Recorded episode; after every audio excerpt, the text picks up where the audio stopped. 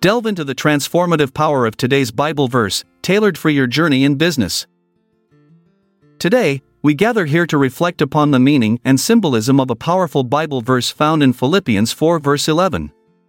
The verse states, I am not saying this because I am in need, for I have learned to be content whatever the circumstances. In this passage, the Apostle Paul shares his wisdom on contentment and teaches us valuable lessons that can be applied to our lives as entrepreneurs and small business owners. Contentment is a state of being satisfied with what we have, regardless of our circumstances. It is an attitude that goes beyond mere happiness or temporary fulfillment. It is about finding peace and joy in every situation, whether we are experiencing success or facing challenges. As entrepreneurs, it is easy for us to fall into the trap of constantly striving for more, more clients, more revenue, more success. We often measure our worth by external factors such as financial gain or social recognition. However, true contentment lies not in these external achievements, but rather in finding fulfillment within ourselves and embracing gratitude for what we already possess.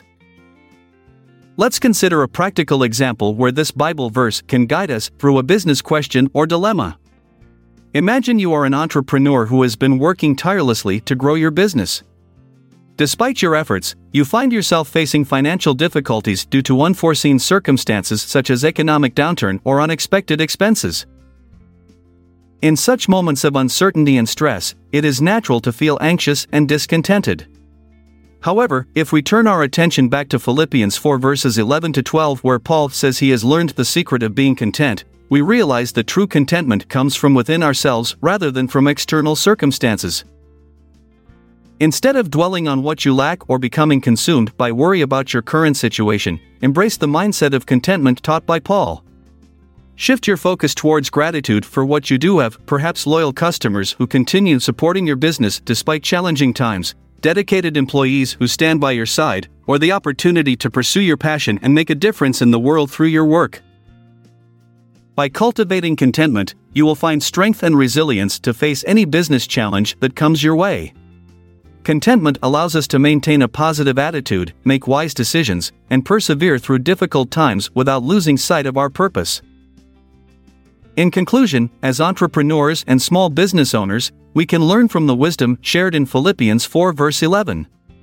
Let us strive to cultivate contentment within ourselves, finding joy and peace regardless of our circumstances. By embracing gratitude for what we have rather than focusing on what we lack, we can navigate the challenges of entrepreneurship with resilience and purpose. May this verse serve as a guiding light on our entrepreneurial journey towards true fulfillment and success. Embrace the journey ahead, for new beginnings await us all. I'm Jeremiah Washington. Until tomorrow, farewell. This episode is produced by Classic Studios.